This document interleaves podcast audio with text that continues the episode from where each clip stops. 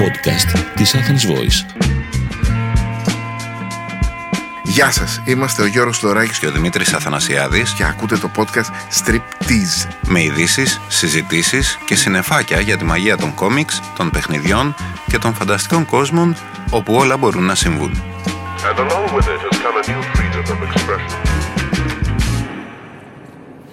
Αποφάσισα σήμερα να σας διαβάσω ένα κάπως μεγάλο απόσπασμα από το αγαπημένο μου βιβλίο επιστημονικής φαντασίας, δηλαδή αστείας επιστημονικής φαντασίας, δηλαδή πολύ αστείας επιστημονικής φαντασίας, δηλαδή σίγουρα αστείας, αλλά σχεδόν επιστημονικής φαντασίας, το γυρίστε το γαλαξία με ότο στόπ του Douglas Adams.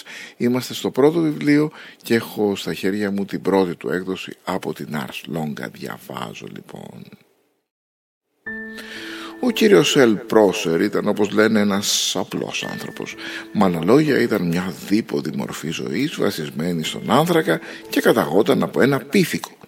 Πιο συγκεκριμένα ήταν 40 χρονών, χοντρός και άθλιος και δούλευε για την τοπική πολεοδομία περίεργος, αν και δεν το ήξερε, ήταν ένας απευθείας απόγονος του Τζέκις Χάν, παρόλο που οι ενδιάμεσες γενιές και οι φοιτητικές αναμίξεις είχαν ανακατώσει τόσο πολύ τα γονίδια του που δεν είχε κανένα ορατό μογκολικό χαρακτηριστικό και τα μόνα υπολείμματα της έντοξης καταγωγής του κυρίου Ελ Πρόσερ ήταν ένα έντονο στο μπαχάκι και μια προτίμηση για τα μικρά γούνινα καπέλα. Δεν ήταν κανένας μεγάλος πολεμιστής ήταν ένας νευρικός και ανήσυχος άνθρωπος. Σήμερα ήταν ιδιαίτερα νευρικός και ανήσυχος γιατί κάτι είχε πάει πολύ άσχημα στη δουλειά του που ήταν να φροντίσει να φύγει από τη μέση στο σπίτι του Άρθουρ Ντέτ μέχρι το βράδυ. «Ελάτε τώρα κύριε Ντέτ» είπε «Χάνετε τον καιρό σας. Δεν μπορείτε να κάθεστε μπροστά στην πουλντόζα επάπειρον». Προσπάθησε να δώσει μια άγρια λάμψη στα μάτια του αλλά ήταν αδύνατον. Ο Άρθουρ ήταν ξαπλωμένος στη λάσπη και τον κοίταζε. Εντάξει, είπε. Θα δούμε ποιος θα σκουριάσει πρώτος. Φοβάμαι πως πρέπει να το πάρετε απόφαση, είπε ο κύριος Πρόσερ, πιάνοντας το γούνινο καπελάκι του και στριφογυρίζοντάς το πάνω στο κεφάλι του. Αυτή η παρακαμπτήριος πρέπει να γίνει και θα γίνει. Πρώτη φορά το ακούω, είπε ο Άρθουρ. Γιατί πρέπει να γίνει; Ο κύριος Πρόσερ του κούνησε το δάχτυλό του, αλλά γρήγορα σταμάτησε και το μάζεψε. Τι θα πει γιατί πρέπει να γίνει, είπε. Είναι μια παρακαμπτήριος αρτηρία. Πρέπει να φτιάχνουμε παρακαμπτήριες αρτηρίες. Τα ανθρώπινα όντα έχουν μεγάλη προσαρμοστική ικανότητα και ως το μεσημέρι η ζωή γύρω από το σπίτι του Άρθουρ είχε σταθεροποιηθεί σε μια ρουτίνα.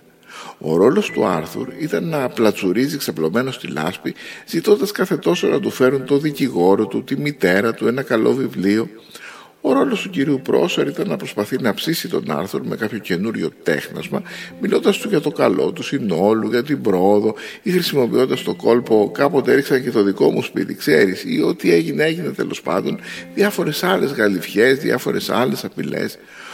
Ο ρόλος των οδηγών του συνεργείου ήταν να κάθονται και να πίνουν καφέ, ψάχνοντας τους κανονισμούς του σωματείου για να βρουν έναν τρόπο να υποφεληθούν οικονομικά από όλη αυτή την κατάσταση. Η γη συνέχισε να κινείται στην τροχιά της. Ο ήλιος άρχισε να στεγνώνει τη λάσπη που μέσα της ήταν ξαπλωμένος ο Άρθουρ. Μια σκιά έπεσε πάνω του. «Γεια σου Άρθουρ», είπε η σκιά. Ο Άρθουρ σήκωσε το κεφάλι του και μισοκλίνοντας τα μάτια του από τον ήλιο, είδε έκλεικτος τον Φόρντ Έσκορτ να στέκεται από πάνω του. Φόρντ, γεια σου, τι κάνεις; Καλά, είπε ο Φόρντ. Να σου πω, έχεις δουλειά. Αν έχω δουλειά, φώναξε ο Άρθουρ, να σου πω, είναι όλες αυτές οι μπουλντόζες και τα λοιπά που πρέπει να ξαπλώνω μπροστά τους, αλλιώς θα μου ρίξουν στο σπίτι. Αλλά εκτός από αυτό, όχι τίποτα ιδιαίτερο, γιατί στον Μπετελιές δεν ξέρουν από σαρκασμό και συχνά ο Φόρντ Έσκορτ δεν τον καταλάβαινε, εκτός κι αν συγκεντρωνόταν πολύ. Ωραία, μπορούμε να μιλήσουμε κάπου, είπε. Τι, είπε ο Άρθουρ, για δέκα δευτερόλεπτα ο Φόρντ φάνηκε να τον αγνοεί και κοίταξε απορροφημένο στον ουρανό σαν ένα κουνέλι που θέλει να το πατήσει κάποιο αυτοκίνητο. Ξαφνικά κάθισε ένα κούρκουδα δίπλα στον Άρθρο. Πρέπει να μιλήσουμε, είπε επίμονα. Ωραία, είπε ο Άρθρο. Μίλα. Και να πιούμε, είπε ο Φόρντ. Είναι ζωτική ανάγκη να μιλήσουμε και να πιούμε. Τώρα πάμε στην πάπ στο χωριό. Κοίταξε πάλι τον ουρανό, νευρικά γεμάτος προσδοκία. Κοίτα να δεις, δεν καταλαβαίνεις, το είπε ο Άρθουρ. Έδειξε τον Πρόσερ. Αυτός ο άνθρωπος θέλει να καταδαφίσει στο σπίτι μου. Ο Φόρτ του έριξε ένα απορριμμένο βλέμμα. Και λοιπόν, δεν μπορεί να το κάνει χωρίς εσένα, ρώτησε. Όμως εγώ δεν θέλω να το κάνει. Α, μάλιστα. Ε, κοιτάξτε, τι έχεις πάθει Φόρντ, του είπε ο Άρθουρ. Τίποτα, τίποτα δεν έχω πάθει. Πρέπει να σου πω το πιο σημαντικό πράγμα που άκουσες ποτέ. Πρέπει να σου το πω τώρα και πρέπει να σου το πω στο μπαρ του Horse and Groom. Γιατί; Γιατί θα χρειαστείς ένα δυνατό ποτό. Ο Φόρτ κοίταξε τον Άρθουρ που άρχισε να σκέφτεται πως τελικά ίσως ήθελε να πάει στο Horse and Groom. Αλλά το σπίτι μου, ρώτησε παραπονιάρικα. Ο Φόρτ κοίταξε τον κύριο Πρόσορ και ξαφνικά του ήρθε μια πονηρή ιδέα. Θέλει να ρίξει το σπίτι σου. Ναι, θέλει να φτιάξει και δεν μπορεί γιατί έχει ξαπλώσει μπροστά στην πουλντόζα. Ναι, και θέλει. Είμαι σίγουρος πως μπορούμε να φτάσουμε σε μια συμφωνία, είπε ο Φόρτ.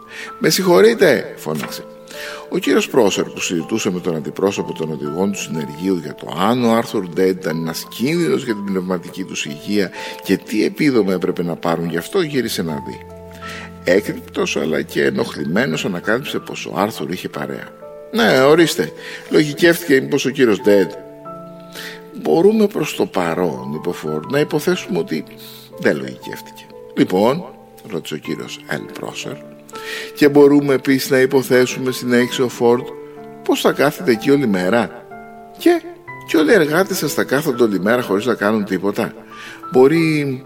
Λοιπόν, αν το έχετε πάρει απόφαση, το χρειάζεται εκεί πέρα, έτσι δεν είναι; Τι, είπα, είπε υπονοτικά ο Φόρντ. Δεν είναι ανάγκη να είναι εδώ. Ο κύριος Πρόσερ το σκέφτηκε λίγο. Ε, όχι ακριβώς είπε, όπως το λέτε δεν υπάρχει κάποια τέτοια ανάγκη.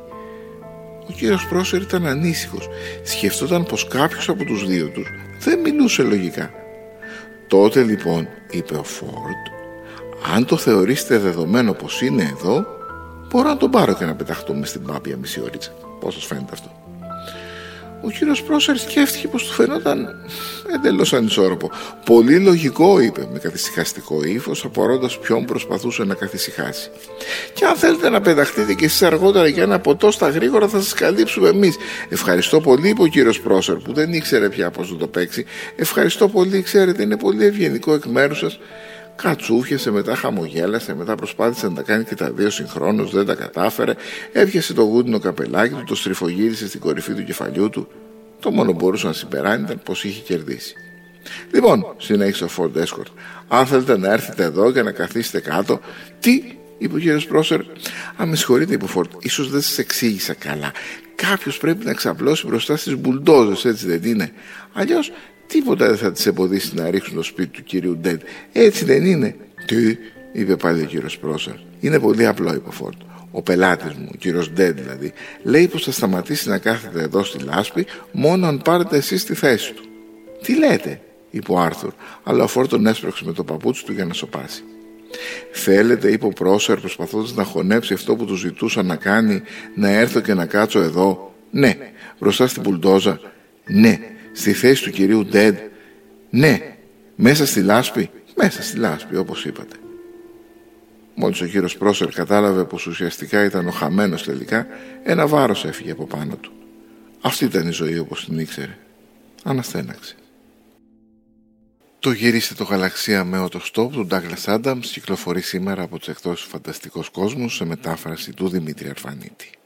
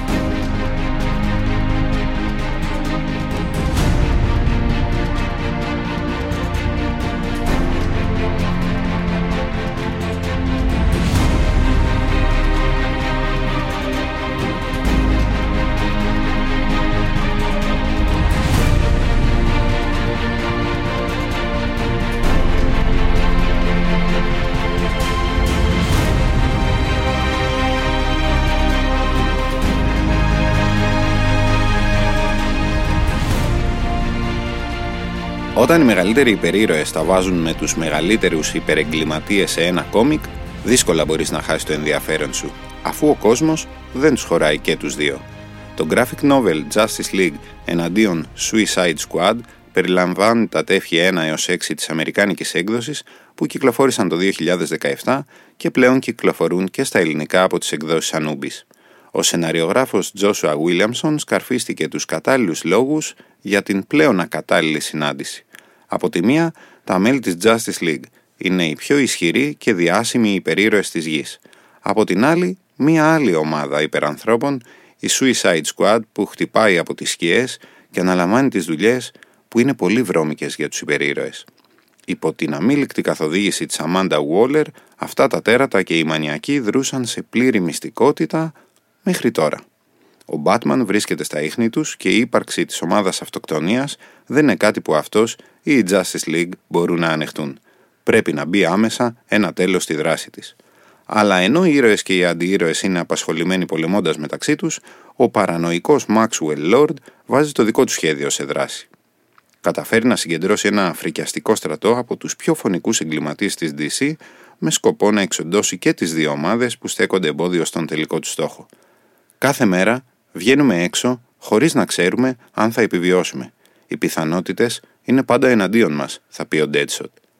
Έχετε αναρωτηθεί γιατί επιστρέφει πάντα το σκοτάδι; Τι αρνείστε στον εαυτό σας, τι δεν θα παραδεχτείτε ποτέ; Τέσσερις εικονογράφοι, οι Jason Fabok, Robson Roja, Jesus Μεγίνο και Fernando Πασαρίν, δύο ιδεολογικά αντίθετα, αλλά και όλες οι μεγαλειώδεις κόμικ φιγούρες του DC Universe στείλουν μια συναρπαστική ιστορία σε μετάφραση του Χρήστου Κανελόπουλου, με ένταση, με δράση, με θέαμα και με χρώματα. 200 σελίδες, μια επική προσέγγιση για εκείνους που θέλουν να σώσουν τον κόσμο και αυτούς που κάνουν ό,τι μπορούν για να τον καταστρέψουν.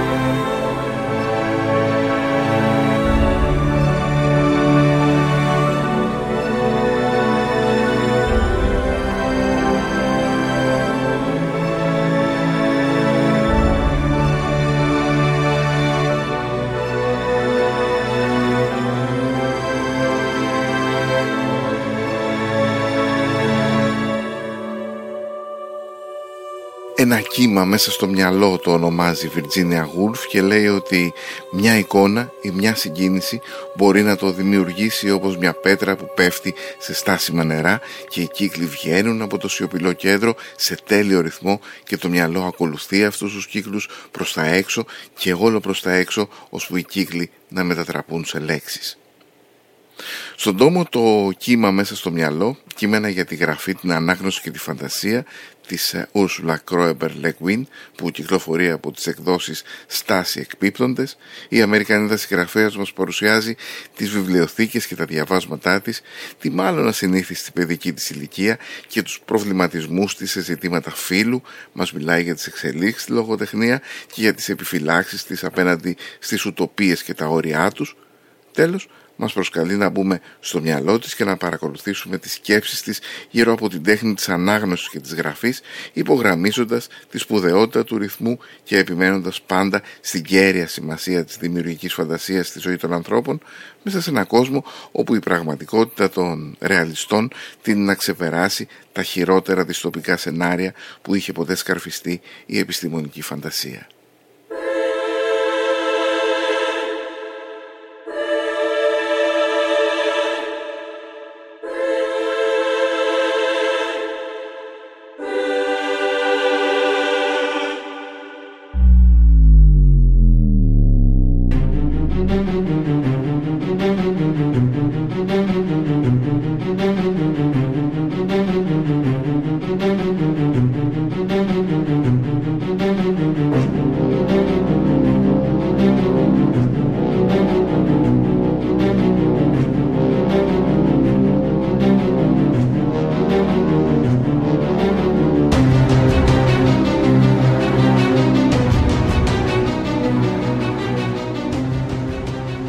Είναι ο νέος Blade ο ΕΟ; Την πρώτη φορά που τον είδαμε στους κινηματογράφους ήταν 1998 και κάποιοι χόρευαν τέκνο. Υβρίδιο ανθρώπου και βαμπύρ που προσπάθησε να αποτρέψει τα σχέδια του Deacon Frost, του αδίστακτου αρχηγού της παρακοινωνίας των βρικολάκων που ήθελε να αναστήσει έναν θεό του αίματος, με τη δύναμη του οποίου σκόπευε να αφανίσει το ανθρώπινο γένος. Ο Wesley Snipes το πήρε πάνω του τόσο πολύ που ακολούθησαν και άλλες ταινίες, το Blade 2 το 2002 και το Blade Trinity το 2004. Το κόμικ της Marvel απέκτησε νέους θαυμαστές. Η καριέρα του Wesley Snipes πήρε για λίγο ξανά τα πάνω της και τα χρόνια πέρασαν. Η Ανάσταση του Blade ανακοινώθηκε στην Comic Con το 2019 με τον βραβευμένο με Όσκαρ ηθοποιό Μαχέρ Σαλαάλη να αναβιώνει τον ρόλο του δημοφιλού ήρωα και να παίρνει εκτός από το χειροκρότημα των παριστάμενων και την ευχή του Wesley Snipes. Στο κινηματογραφικό reboot που ετοιμάζουν τα Marvel Studios, τα οποία σχεδιάζουν με προσοχή την επανασύσταση του ήρωα, αναζητείται για την ώρα σκηνοθέτης. Το καλό πράγμα αργεί να γίνει, λένε, και από ό,τι λέγεται και γράφεται, τα γυρίσματα της ταινίας μετατέθηκαν για τον Ιούλιο του 2022.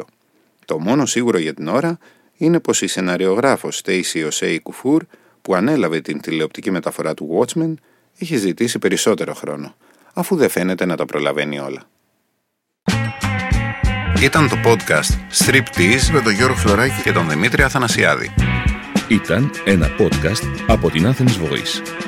Μπορείτε να ακούσετε τα podcast της Athens Voice στο athensvoice.gr και στο Spotify, στο Apple Podcast και το Google Play Music.